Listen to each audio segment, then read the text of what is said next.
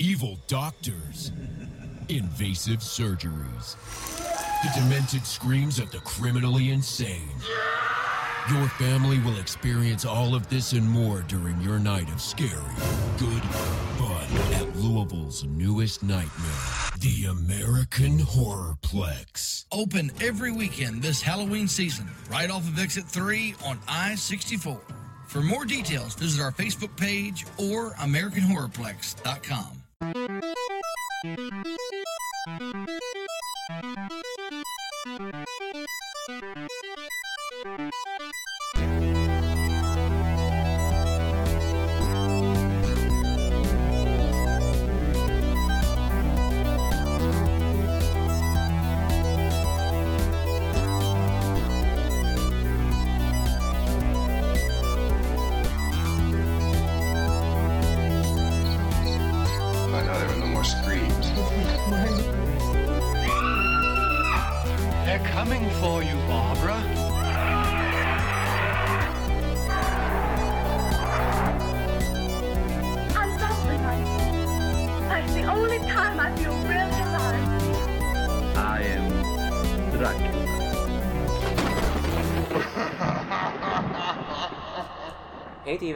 Sydni Hampton, a Louisville, Kentucky based drag queen, horror hostess, and most recently, the host and editor of Reely Queer, an LGBTQ plus movie podcast. Each episode, I'm joined by a guest who co hosts with me as we discuss the queer themes, tropes, and the characterizations, for better or worse, of some of our most beloved films, from masterpieces to cringy guilty pleasures. And today I'm joined by local legend, Zsa Zsa Gabortion. Hey Zsa Zsa, Hey, Sydni. how are you, darling? I'm doing great. How are you doing? Doing good, feeling stunning. Excellent. You look great. Thank you. Is Do this you- new hair? It is. It's new hair. Are you enjoying the the, the immaculate studio? Oh, yes. Yeah. Yes, this is the most professional recording setup I have ever been inside, actually. Truly, the walls are the walls are completely uh, soundproof, and we've got multiple mics for everybody. Um, there's a, a, a water fountain and a cheese fountain and a chocolate fountain and a popper fountain. So a little bit of everything for everybody. One stop shopping. It, that's the tea. So today we're talking about the uh, 2003, I believe it was. Um, I don't really know how to categorize this film as far as like genre goes. Um, I would say I guess it's most most akin to like the Valley of the Dolls, um, kind of very campy and over the top and kind of uh, terrible at heart kind of film. Even though this isn't a terrible film, it's like it knows exactly what it is. Um, It's not concerned with great filmmaking. Exactly, yeah. And the like Valley of the Dolls was a very um mm, I don't know that it knew what it was. Oh my god, not this. the studio's fine. I'm leaving it in. I don't give a fuck. Whatever, it's fine. Um I lost my train of thought. Um it's it, it kind of it, it has like references to these these movies that gay people love because they're terrible Right. um, which I, I think is why we enjoy it so much because it's just kind of like a culmination of all of these like themes and uh, story arcs and stuff. So I feel like movies like this are why I don't fully ever use the word camp correctly because when I think of camp, I think of this, like the like this the- is camp. For sure. Yeah, this is absolutely. but camp. like camp can encompass such like a broad Yeah. variety of things that like the more I don't want to say more serious elements of camp, but the less like over the top screaming wig yeah, lash camp like kind of gets lost on me because I just this is not a subtle version of camp. no. So this is a I, this is something that I, I've actually talked about a lot on here. Is that um, the meaning of camp means like some people have like a very like strict definition, especially whenever it came Met Gala time. Um, Yes. Everybody suddenly was a, an expert on camp, and I was like, I don't think it's. I mean, I there you can look at something like a pretty gown and be like, that's not camp, and it'd be a fair and valid critique. Um, but sometimes people, I think people think that it has to be like super large and like you basically have to have like a gaga meat dress. It's gonna be so outlandish and wild. But you look at Varla Jean Merman, um, and her drag is camp, but she doesn't look. I mean, she looks camp to me because I know what camp is, but You're an expert. I'm an expert. I am one of those experts that could have been talking during the Met Gala thing, but I let y'all I let y'all all be stupid on Twitter. It's fine. Um, but she has like pretty basic looks. Not to say that she's basic. If she ever listens to this, I love you. But like she doesn't have like big over the top costumes. It's it's like cocktail dresses and like um like stretch fabric A line dresses. She just her character is so camp that it reads camp. And that's essentially what this movie is. It's also a parody of sorts, which I think most parodies are camp. Just I think like inherently, Yeah. that sounds like a reasonable thing to say. yeah. I would say like Scary Movie one and two were camp. Everything after that, I don't think was really camp, but it was Scary Movie one and two were camp. I think Problematic, but camp. parody and satire come very close to being reduct. Like like what makes them so good is how they straddle that line of reductiveness, and unfortunately for the scary movie franchise, they just kind of tipped over into that real fast. Yeah, the third one. The third one was like the end of like the end times for the the franchise. They went on to make like I think four more. I think they got up to six. I think Oof. that one was the one with Ashley Tisdale or somebody. was it Ashley Tisdale? I think it was. that sounds right. I feel like that sounds potentially more entertaining if it's not. Yeah, I mean, I, I would still watch it. I mean, I, I haven't, but I would if it was like readily available. I'd watch it. Or was she in like a Final Destination towards the end, like Final Destination Seven or something like that? I don't think she was because I feel like we would. I feel like if she died in those movies, we would we would see that that video pop up on Twitter a lot. Yeah, that's fair. Yeah, I'm almost fair. positive that she was in a the. I feel like she was in a uh, scary movie that was a parody of like haunted house, uh, found footage films like Paranormal Oh, Activity. interesting. I think, but I could be wrong. Um, if I am wrong, I'm sure people will let me know on that.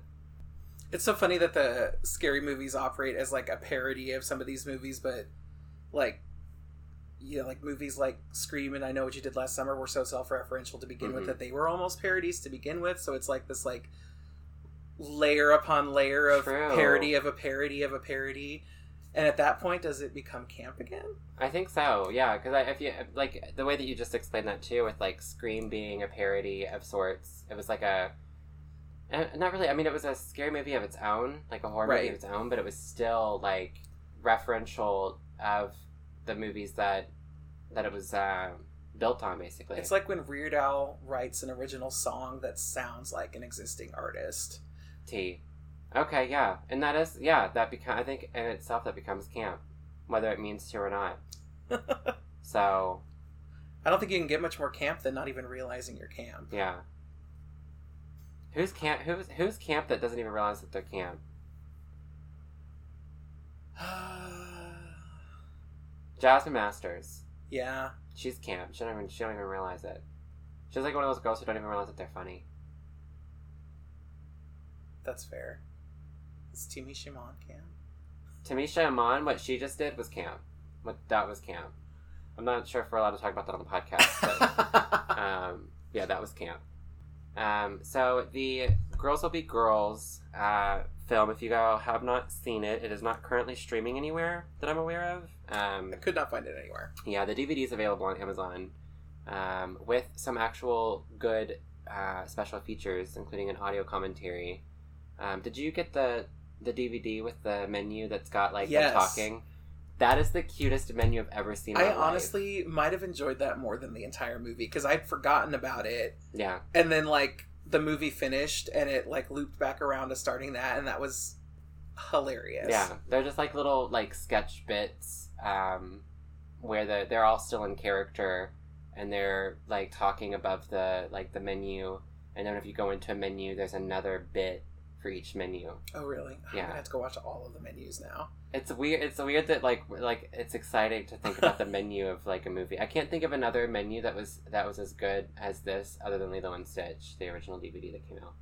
That had a really good menu, Interesting. and Finding Nemo had a really good menu because you could make an aquarium on your TV, which was awesome. I don't know if I don't know if you were ever into that, but I, was I don't think I ever saw Finding Nemo on DVD. Honestly, I think I've either streamed it or I remember watching it on VHS. Yeah. Well, the DVD was um, it was like the the Lilo and Stitch and Finding Nemo were the first DVDs I ever had, and it was a big deal because it was like, oh my god, the future. Um, and the menu, I remember like for the first time seeing menus that reminded me of video games, but they were like so much better.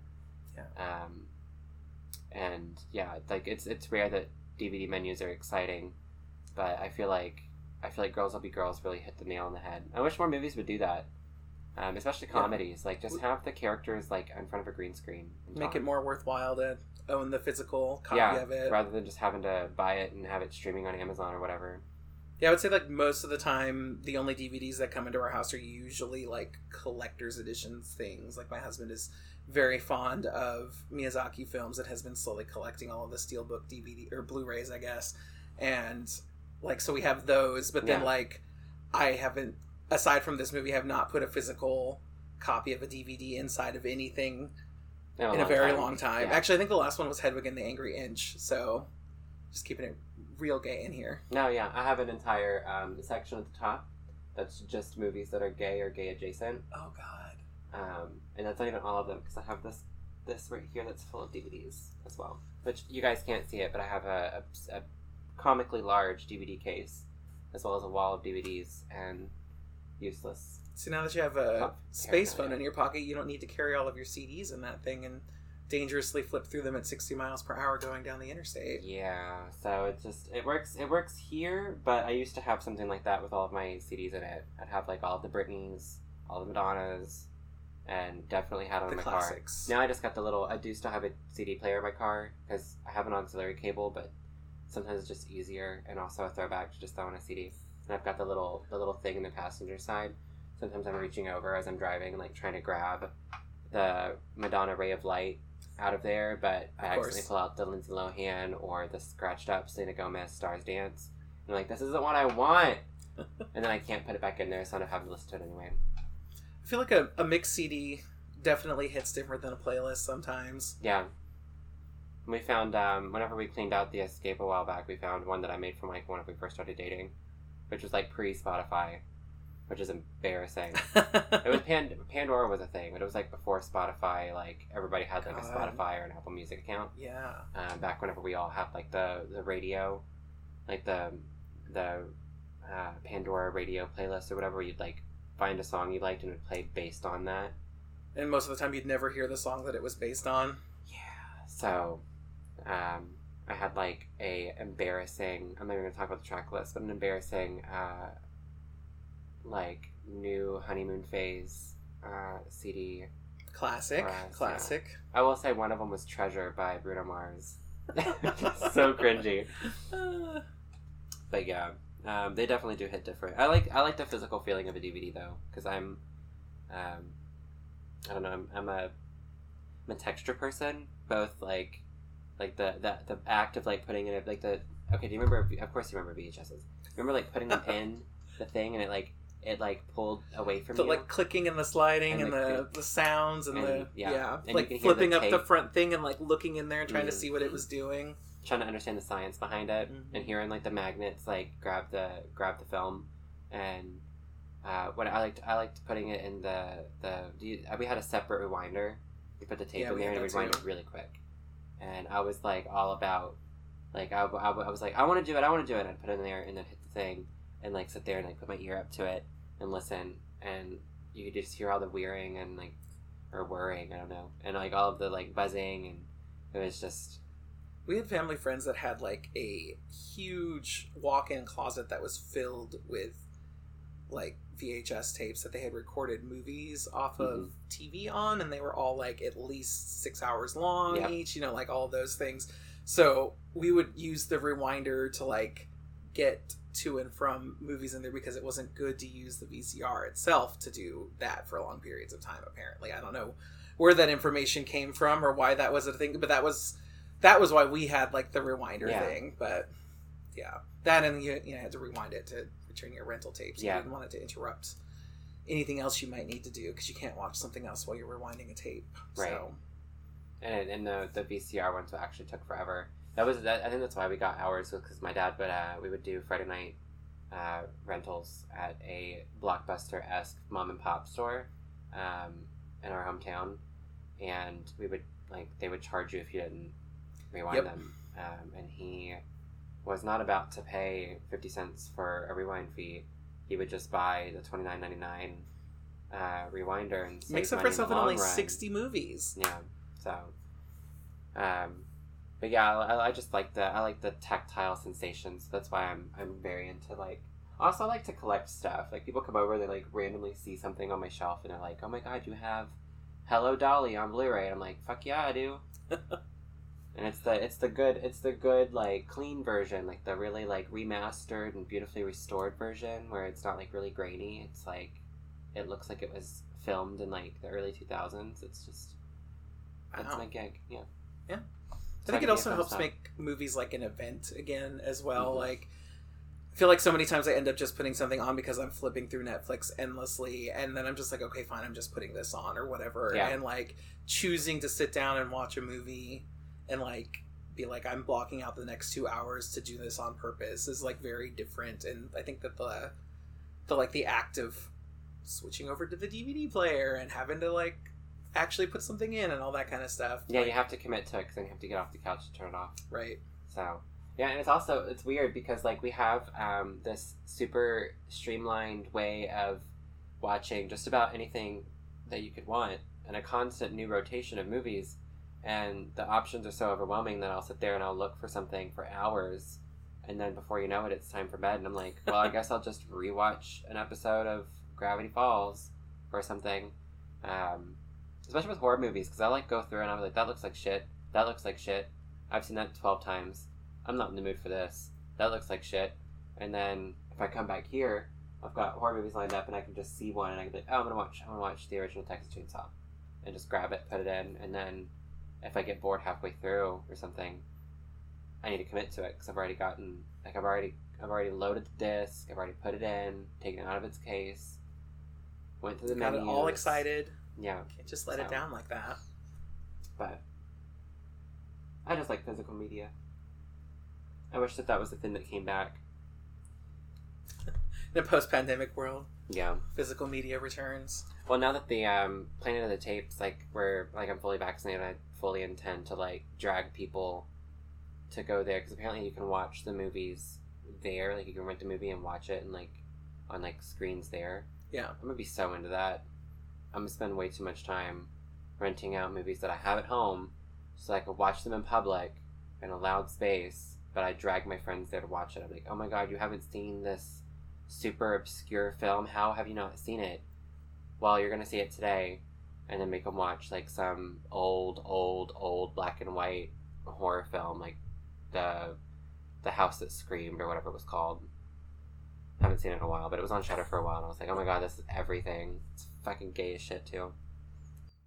But um, anyway, I got way off topic. So, Girls Will Be Girls uh, is directed by Richard Day. I don't know if I already said that. Made in 2003, um, and had a DVD release in 2005. And there was a sequel filmed but not released, and we'll get to that a little bit later. Uh, so, Girls Will Be Girls opens with one of the most exciting and on brand title songs, sung by Coco Peru, Jack Plotnick, and one of my personal drag idols, Varla Jean Merman. Varla Jean. Love her. Um, she, every every song that she's ever released is like brunch ready. Like it's a she's a very brunch like a very brunch girl. There's something just so like classic drag about Varla Jean. Very. like, and I think even like her her like transformation from her boy looks to like yeah, being in drag is like so so massive. Like it is. yeah, Like- she's hot. She's like a like a muscle bear. Yeah. Like. And like you would like if you looked at her not you know in Provincetown ready to do her show like you would never guess that she was a drag queen which like is what it is. Like I mean I don't want to necessarily praise somebody based on those kinds of things. That's kind Yeah, of weird. but like like I- if that's not her goal or whatever but like it's so it's so almost jarring how completely different she looks in drag. And she really like she knows how to work with her proportions and how to like Yeah, she really does. like she just looks like until you stand her next to somebody else you're just like that is a petite woman Mhm. from the 1950s Exactly. and then you stand her next to coco peru and you're like that is not a petite woman No, and Coco Peru I think is is relative like not not short, right? no she's about my height Yeah. So I'm thinking Varla's probably like six four, something like that and then in heels like massive. So- giantess giantess, still delicate, but giantess. yes I like that though, like the the transformation. Um, I like seeing like a like a really big transformation. I think it's really cool, and it Yeah. shows like a certain like an artistry. Um, because like me in and out of drag, I don't feel like I look that like that incredibly different. But some people will literally take like, I'm not saying that she has a brick face like as a boy, she doesn't. She's very like I said, she's Right. very handsome. Um, but having like a a more um like a stronger face, I think is what I'm trying to say. A stronger face, and then to make it like turn around and like make it into this like big character Yeah. is just really cool, and it's I like appreciate the artistry of it. Um, but yeah, so the uh, the movie opens up with this like brilliant like opening song that was uh, recorded specifically for the film.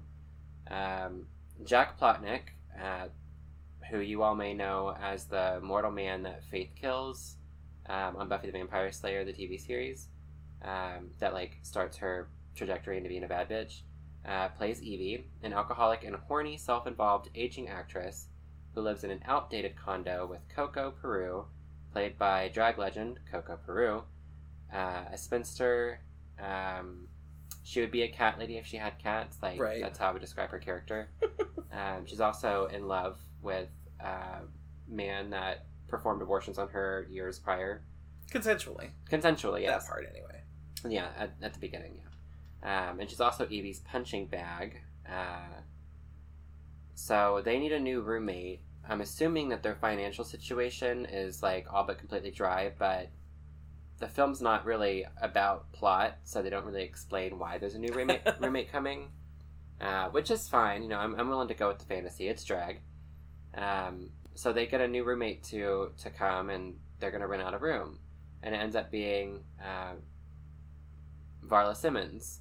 And Varla Simmons, uh, much to Evie's um, dismay, I guess, is the daughter of Marla Simmons, her one, her one of, once upon a time like arch nemesis, um, who shot herself in her pool um, years prior. So they had both been up for the same role, and now her daughter's there, and she's young and and hot and doe-eyed, and she's like gonna take Hollywood by storm or whatever, and that just eats away at Evie.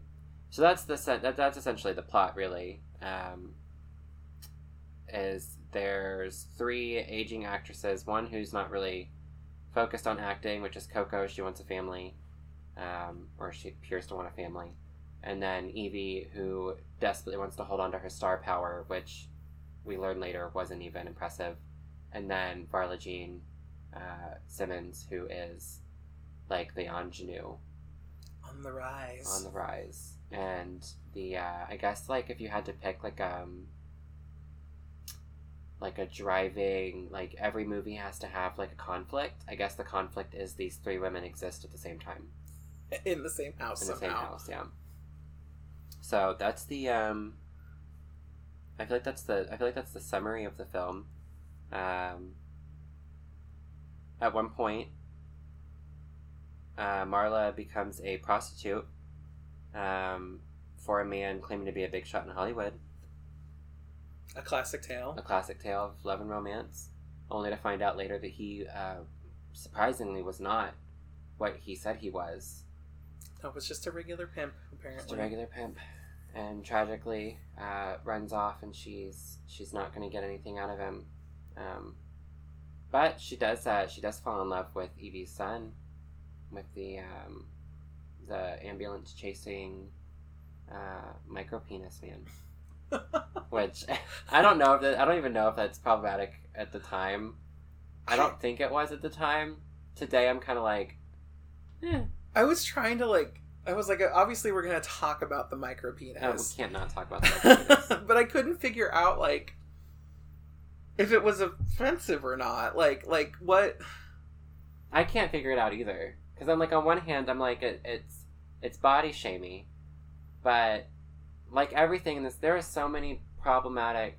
Uh, I'll preface by saying I love this movie, like deeply and dearly, um, deeply and dearly love this movie. It's probably I think it is my favorite drag queen movie of all time. I would say it's pretty close for me, for Yeah. sure. Um, One featuring actual drag queens, at least. Yes. Yeah, definitely. Uh, much better than long. Um, but like most things that were made prior to 2015, it's not without its problems. Um, and it's also made by queer people, which for whatever reason we just seem to like make a lot of problematic shit back in the day. Have you noticed that with Oh, like yeah. queer media? Like Definitely. ticked off T slurs. Um, love the movie, love it. Not without its problems. Um, and uh, Birdcage, not didn't really. I don't think it had any gay people in it. Nathan Lane. Oh, duh. Never mind. Okay, well, I had one gay person in it, um, but Just the the, one. the story's kind of.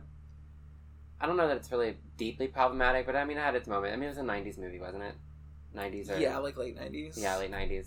So I mean, it had like its its little things here and there that, but I mean, it's also like nitpicky because I think of like today whenever I try to watch movies from anything before like 2014, 2015, I have to like brace myself because I know something. I know somebody or something is gonna happen. Like somebody's gonna say something or something's gonna happen that's gonna make me go, Yeah. Just Oof. gonna be like, oh wow. "Oh, wow, wow. you said that! Wow, Ooh. with conviction." Yikes. So, and this movie had a couple of those, like the whole rape storyline.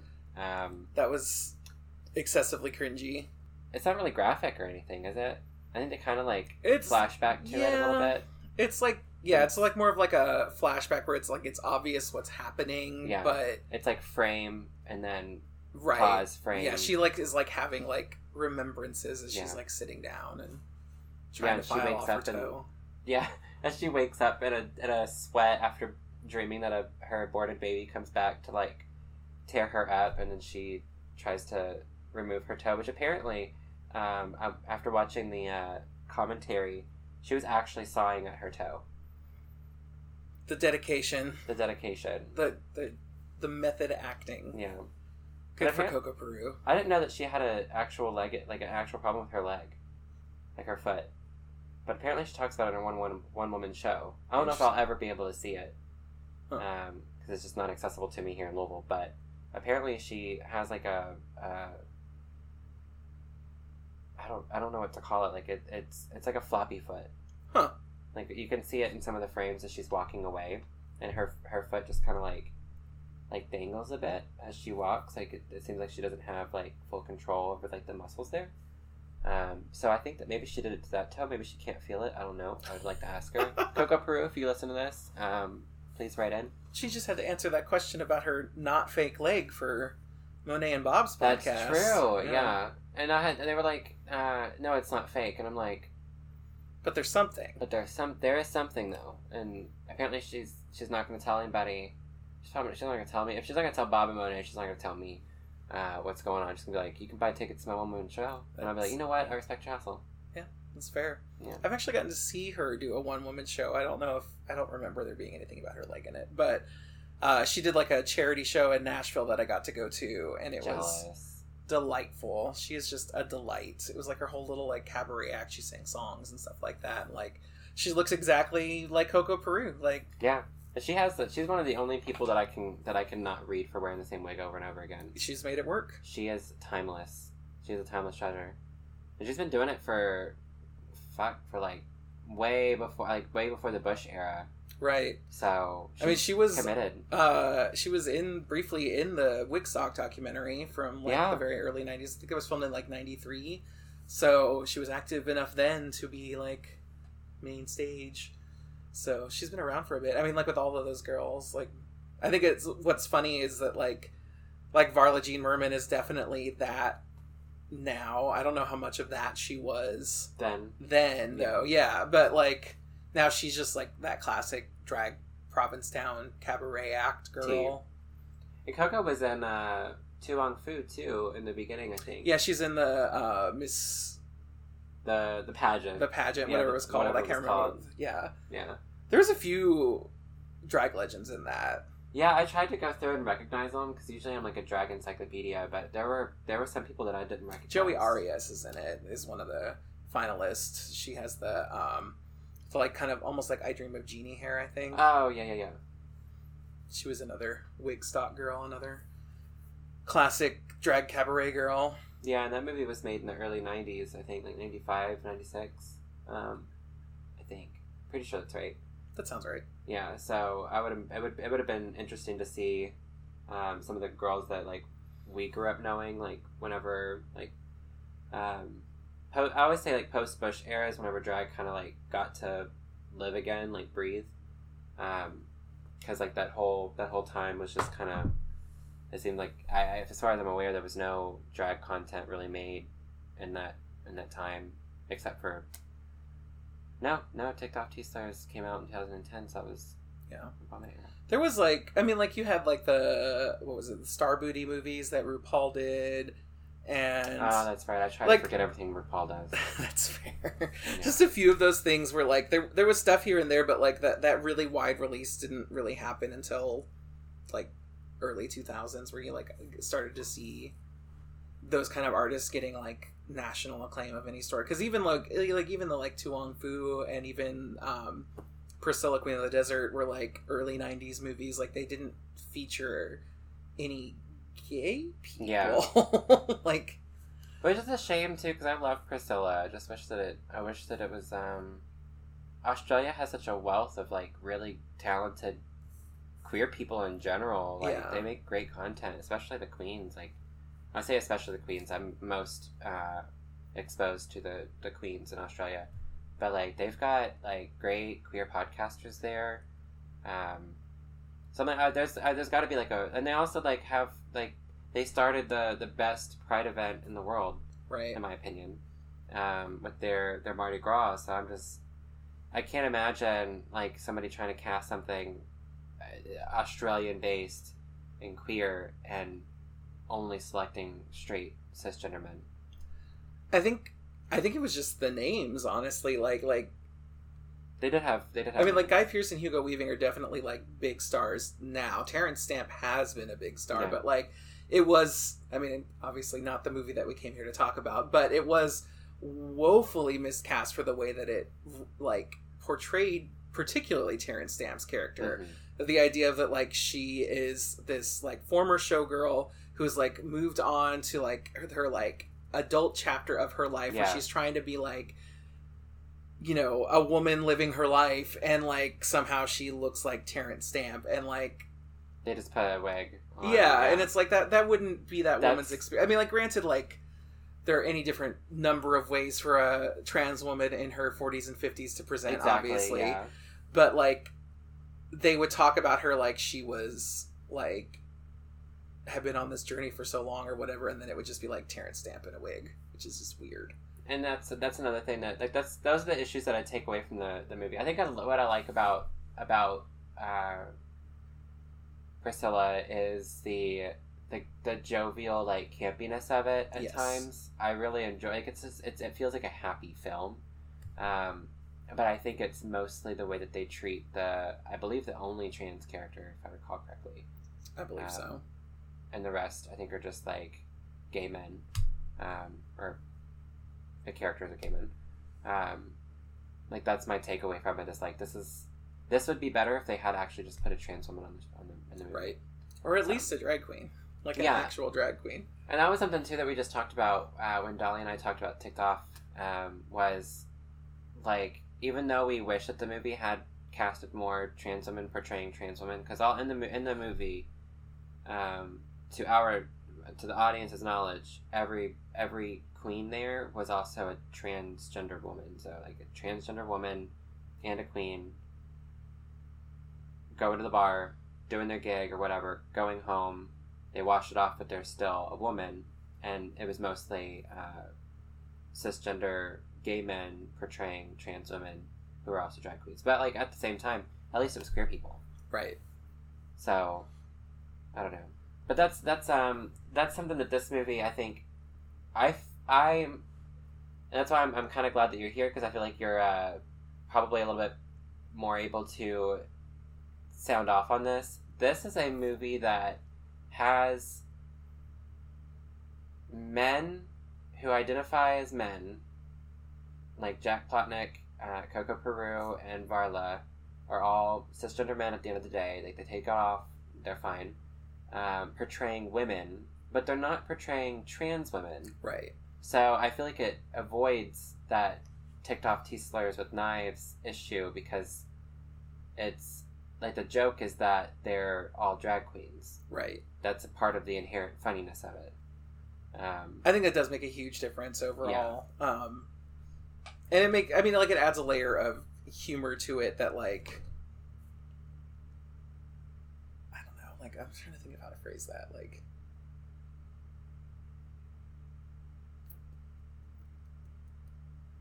I got nothing. It's gone.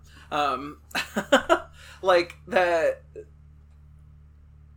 uh, like that, that, that, that adds to the like satire of it, where it's like, you know, like drag is already often, or particularly drag from cis gay men, is already like this kind of detached commentary on mainstream fem- femininity in a lot of ways, and so like to have them all portraying these like big female characters in a movie. Like like if this movie was just cast with cis women playing these characters, it wouldn't be funny. no, It would just be a bad movie. It would literally be um, Valley of the Dolls.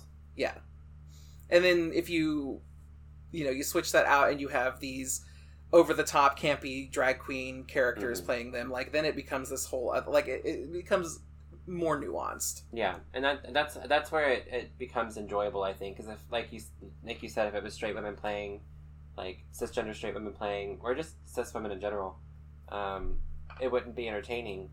And the joke that's funny here is that it's drag queens, or I guess I should say, like to an audience, like a like a straight audience's perspective, men in wigs, um, but the men in wigs are not necessarily mocking womanhood, except for maybe the abortion part, um, which is problematic.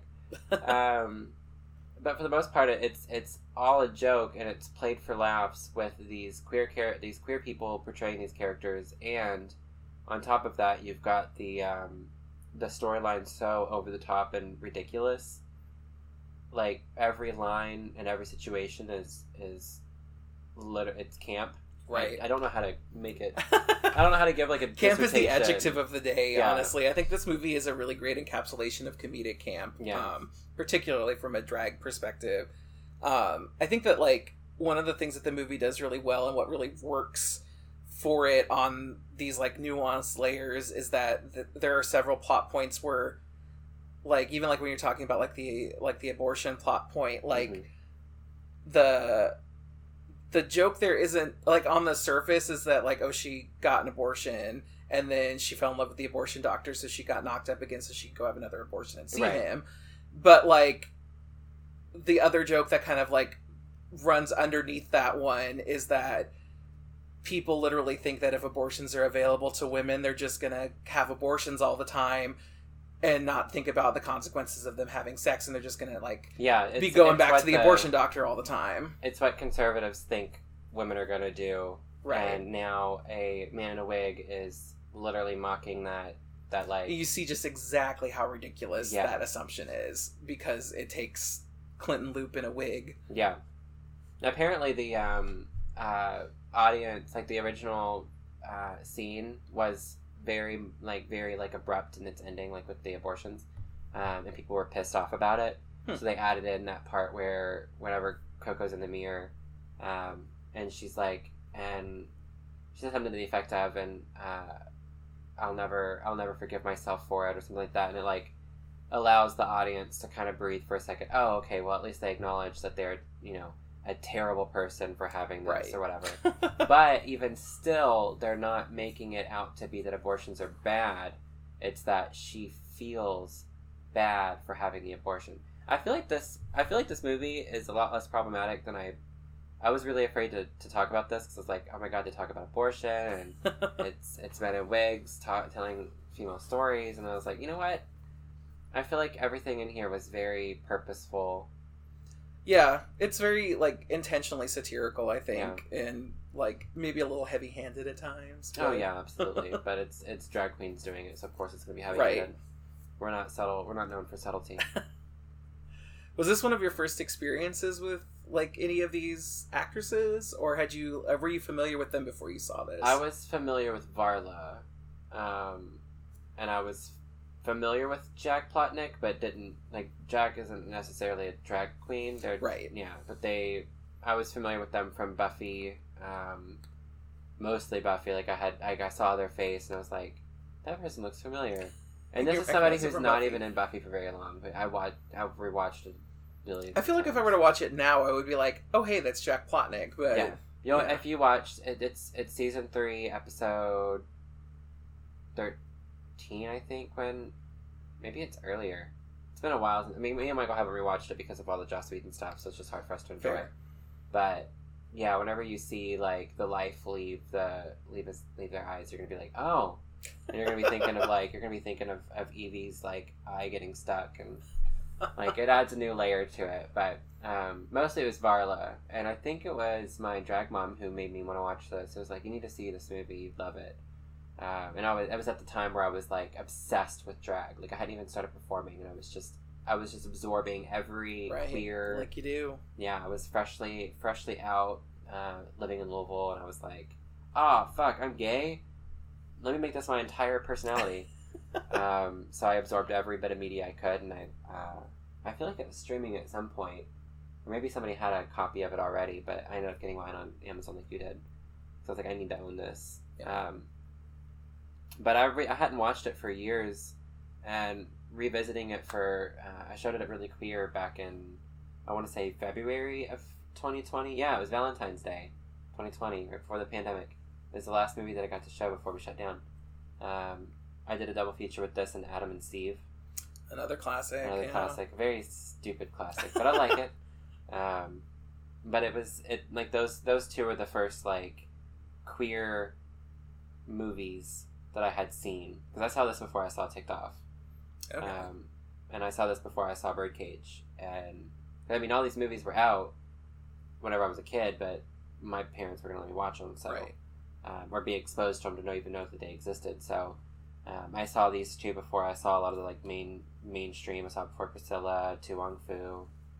Um, so I was ena- I was enamored, and then I, I started like learning about Coco Peru and finding her YouTube, and it just steamrolled until I until I was like I'm gonna do camp. So it's all downhill from there. yeah, what I was think- yours? I think actually that this was probably this wasn't my first experience with Coco. I remember seeing Coco in the movie Trick.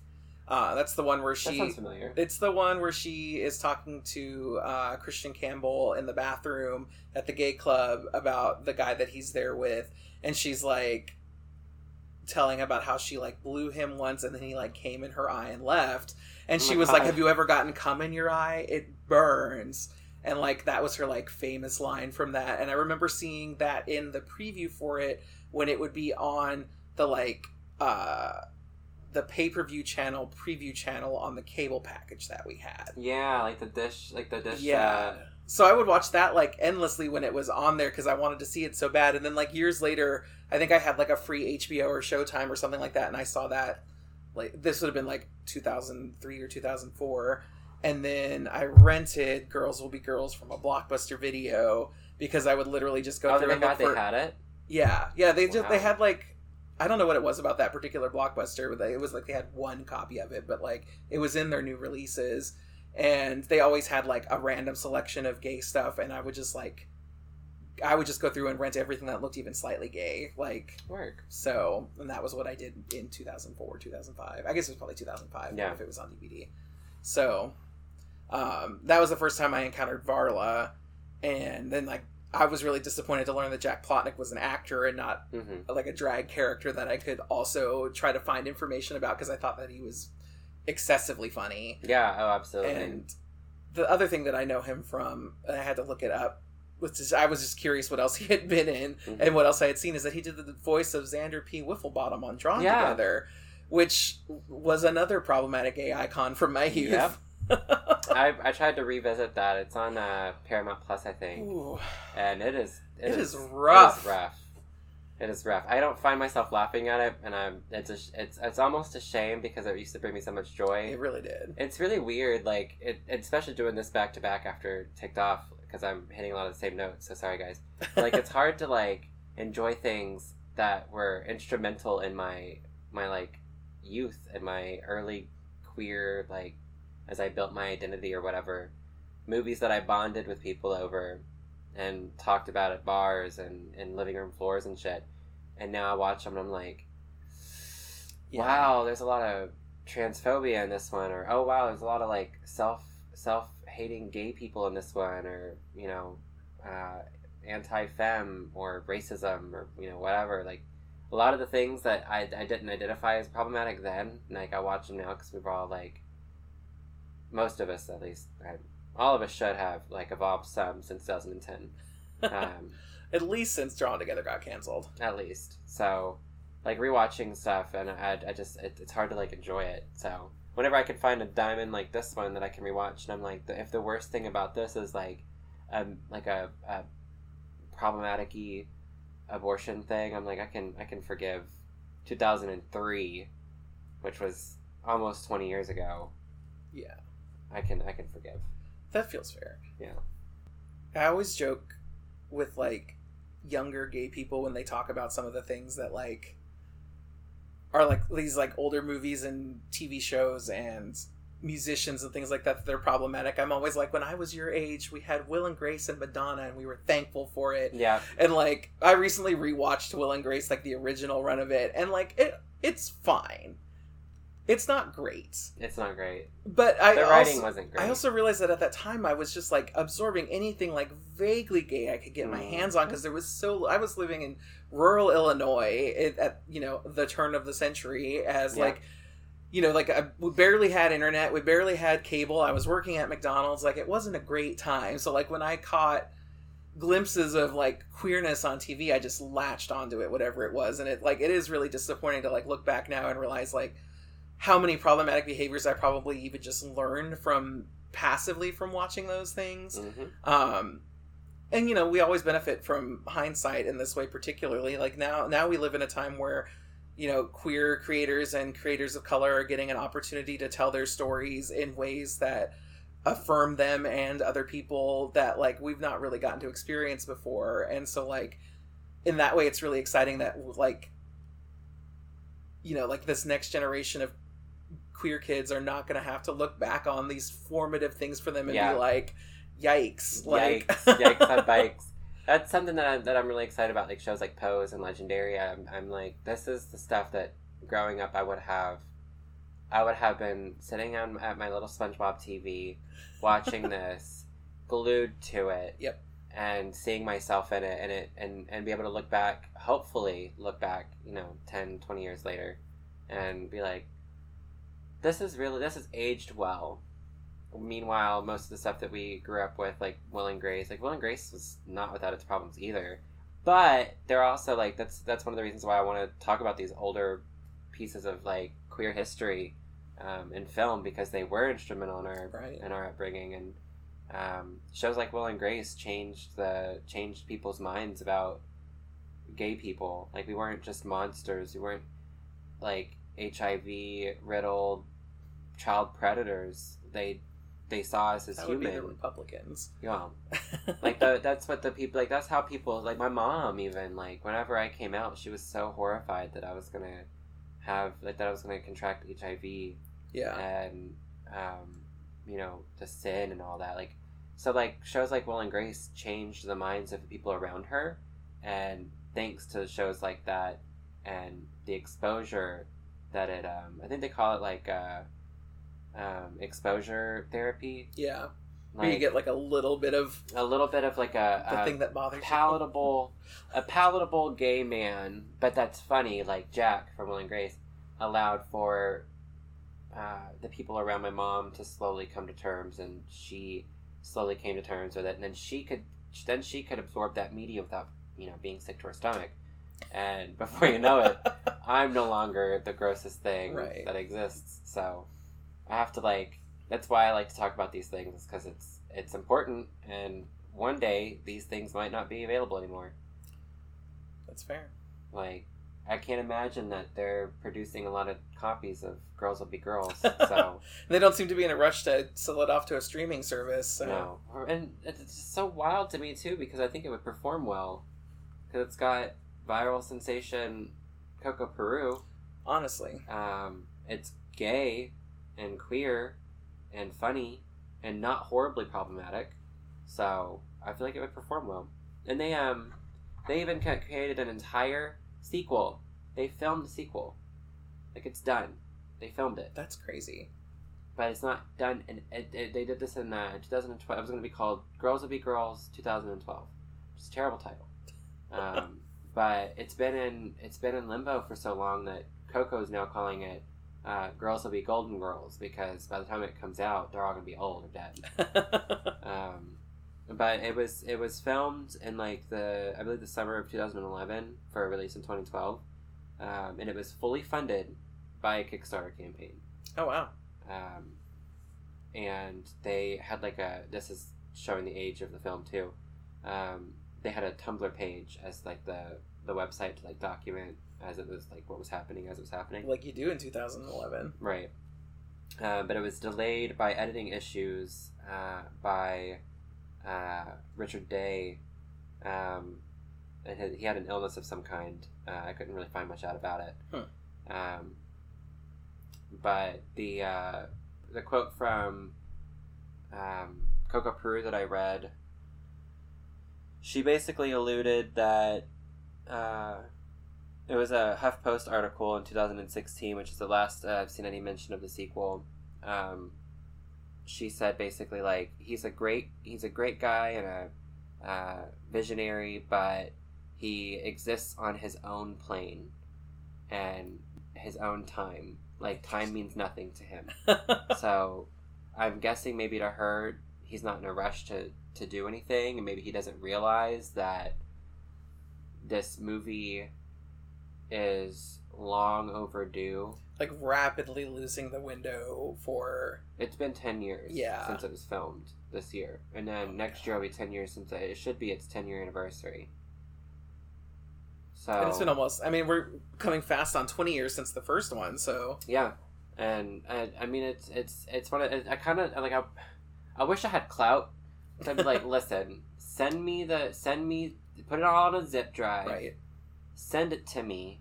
I will make it. I will make it work. I like have, richard day doesn't have imovie on his computer Girl. like Well, apparently some of some of the the rumor stuff that I saw on Reddit was that he had trouble with the blue screen.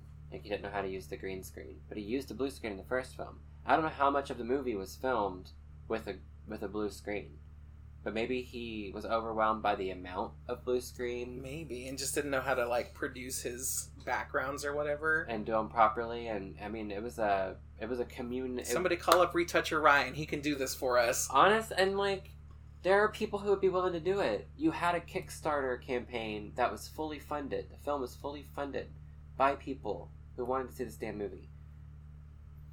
I'm sure one of them has imovie. One of them and a couple of them probably actually know a thing or two about editing right i Like- could throw in and get a pre like a like a what do we call it the preview copy of final cut pro and Mhm.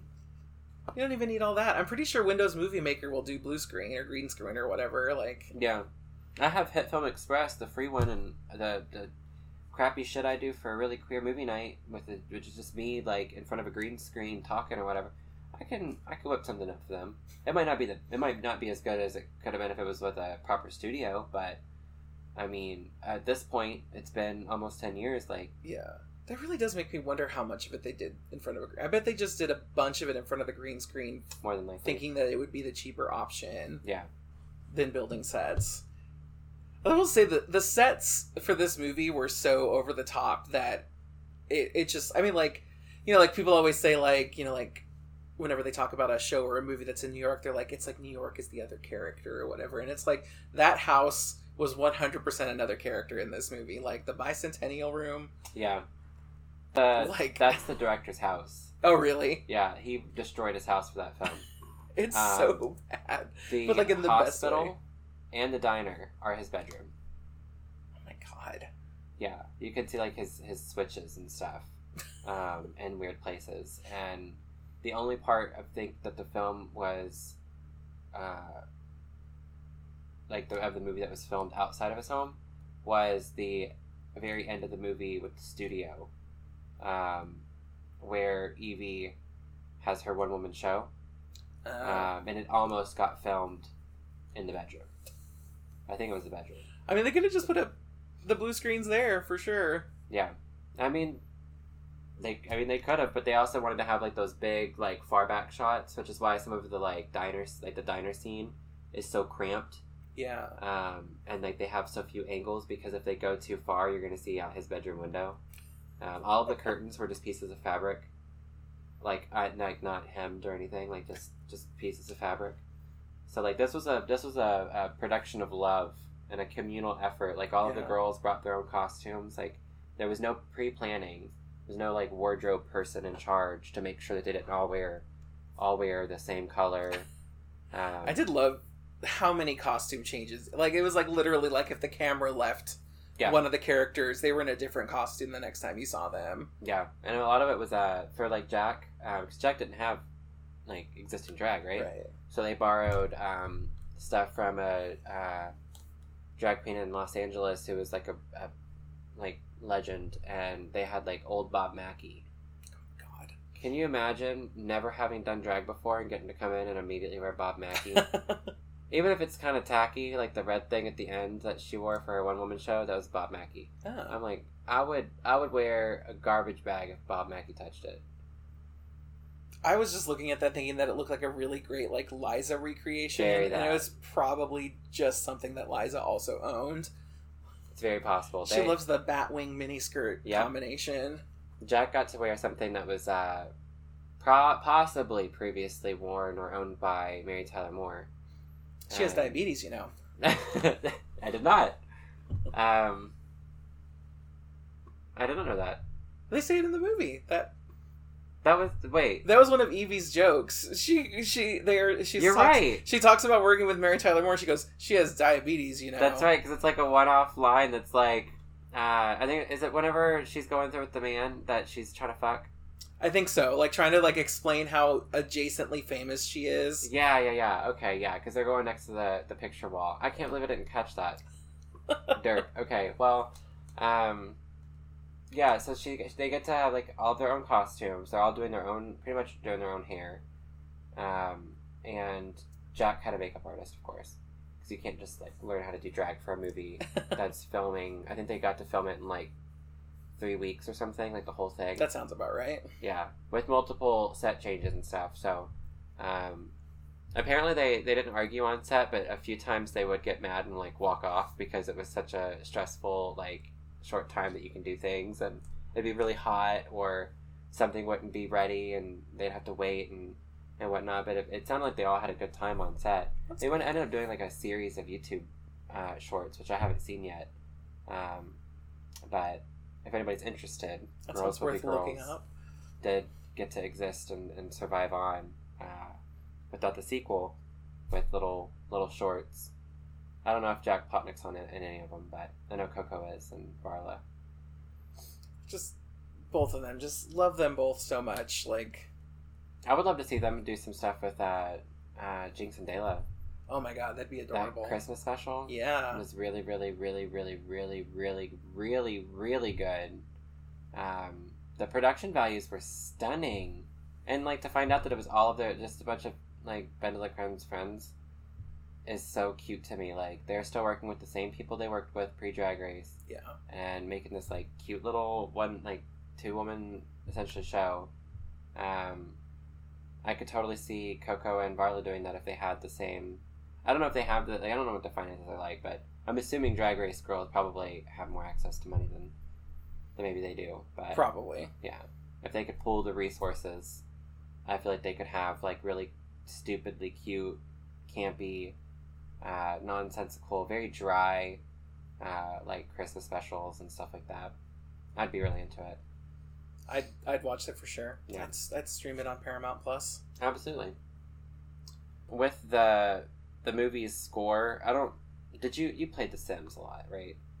Uh, early on, yes. Like, Like the original Sims. yeah. I'm fairly certain that the uh, the opening, not the opening title song, but like the opening score, whenever the whenever she's going through and like cleaning up, um, I'm fairly certain that's a Sims track.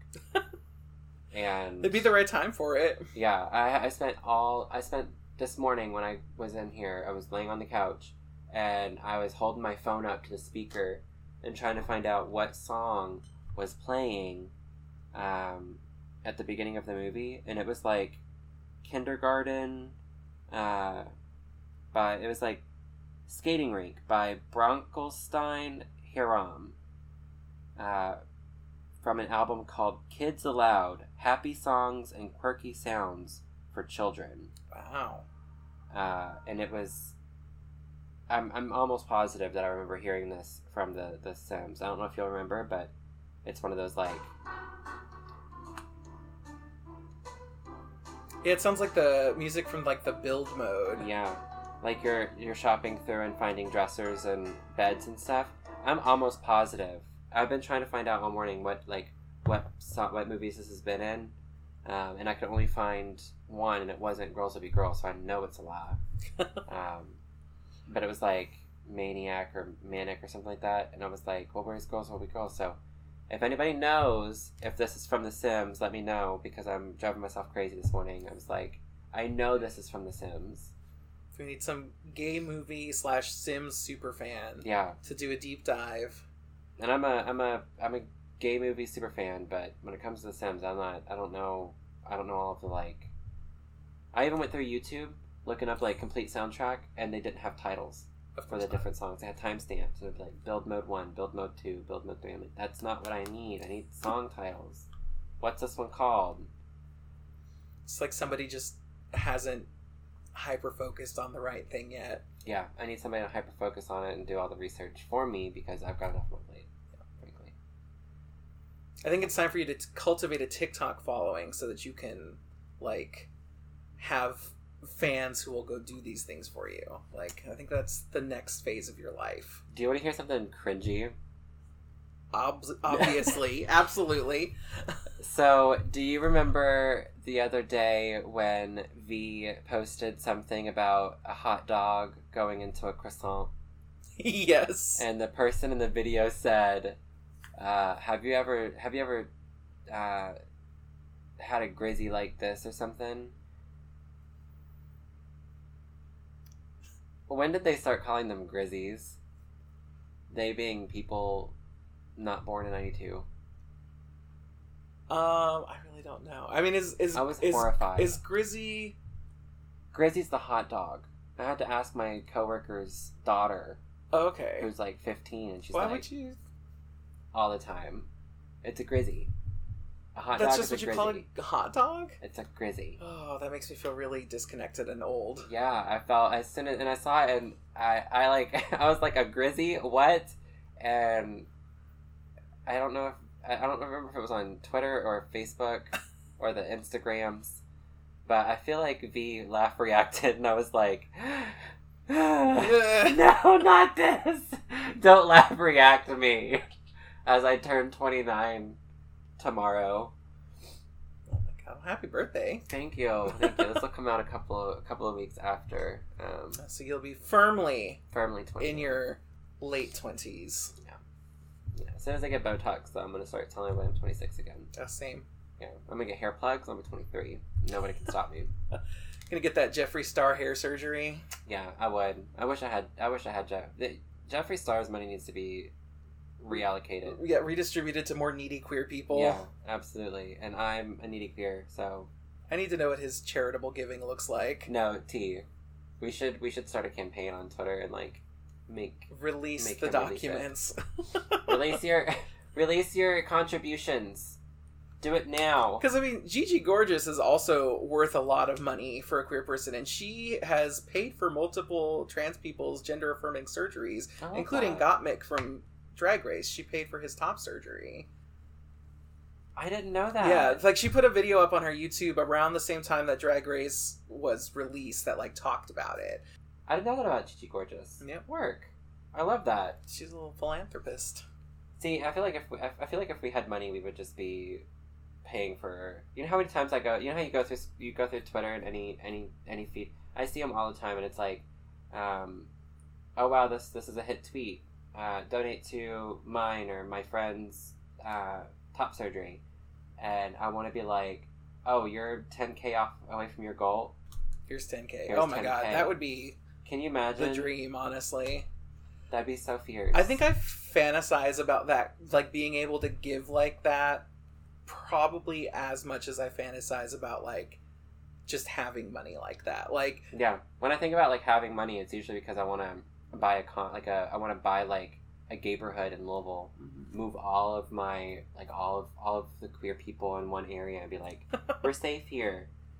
it's like everybody's rent is taken care of. You all Yeah. just pursue your passions, Exactly. Yeah, Y'all just focus on y'all just focus on getting better wigs. which I I will not be paying for. No, that that's that's that's on I you. got your rent. You have to buy the wigs. Yeah, like that would be the kind of like that's the kind of rich person I want to be. I just want to have enough money to like randomly pay for people's like top surgeries and bottom surgeries on on Twitter, and you see like the like the homeless like the homeless queer youth and stuff that are like posting like Yeah. help me find a place to stay tonight, and I'm like oh my god, I wish I had Trixie Mattel's money. Right. Yeah. Um, so Zsa Zsa, where can they uh, where can the uh, audience where can the audience find you online? You can find me at pretty much every social media thing that has an at in front of it. At at Zsa Zsa Gabortion, all one word. It's abortion with the G, like an abortion, but with a G at the beginning of it. Mhm. Uh, pretty much everywhere. Twitter, Instagram, Facebook, Instagram. TikTok. No, you don't. I'm technically on TikTok. You don't make anything though. I don't make anything. I, I posted a video of my dog. I posted a one of those like makeup transformation videos where like you're like, oh, and with uh, the brush, oh, what's this on the camera, and then like Oh, you're yeah, in yeah. And then I posted the video of me eating shit in a parking lot drag show. That was really, really, really good. That I'm gonna put a link to that. so the- much joy, honestly. Like, That was one of those those tweets that I was like, this is the most this is the most Zsa Zsa thing that could be posted on Twitter right now.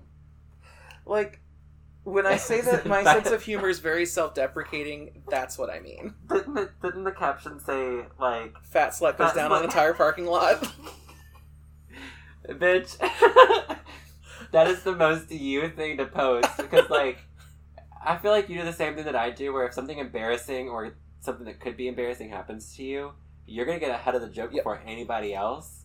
Well, there's the moment where I'm like, can I reasonably bury this? And if the answer is no, I'm like, okay, I have to own it then. Yeah, I love that. I love that about you, and I love that you put it on. I, I remember seeing. I remember like the moment I saw it, which is how I know it's really funny because I can like remember. I can remember like the the reaction to seeing Fat Slut goes down on an entire parking lot, and then watching the video, and then watching it a second time and be like, I'm glad that she like I know she's okay because she's posting this, Right. but oh my god, if I was there, I don't know if I would have laughed, got out of my car and been like, girl, are you okay? Well, everybody thought I was like really hurt because I couldn't get back up, and it was just because of the shoes I was in. It, but it put my knee at too high of an angle Yeah. for me to like push myself up.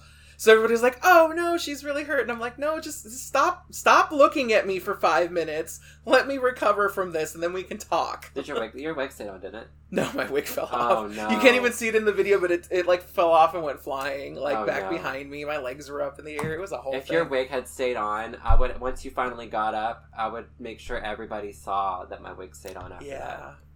It did not. That's that's that's unfortunate. but I mean, you also ate shit, so it makes sense that it would come off. Right. I can't even keep my wigs on whenever I'm standing still sometimes, so as they like slowly slide back. And I literally had the conversation with myself about pinning it in, and I was like, I'm not really doing anything. I'm just like, you know, No, you're just twirling around, around this the- parking yeah. lot, looking pretty. Where was that? Le Moo. Lemieux. Okay, it was the Le Moo parking lot, the the drive-in, the drive-in brunch. Yeah, our one Christmas drive-in brunch thing from this year. Yeah.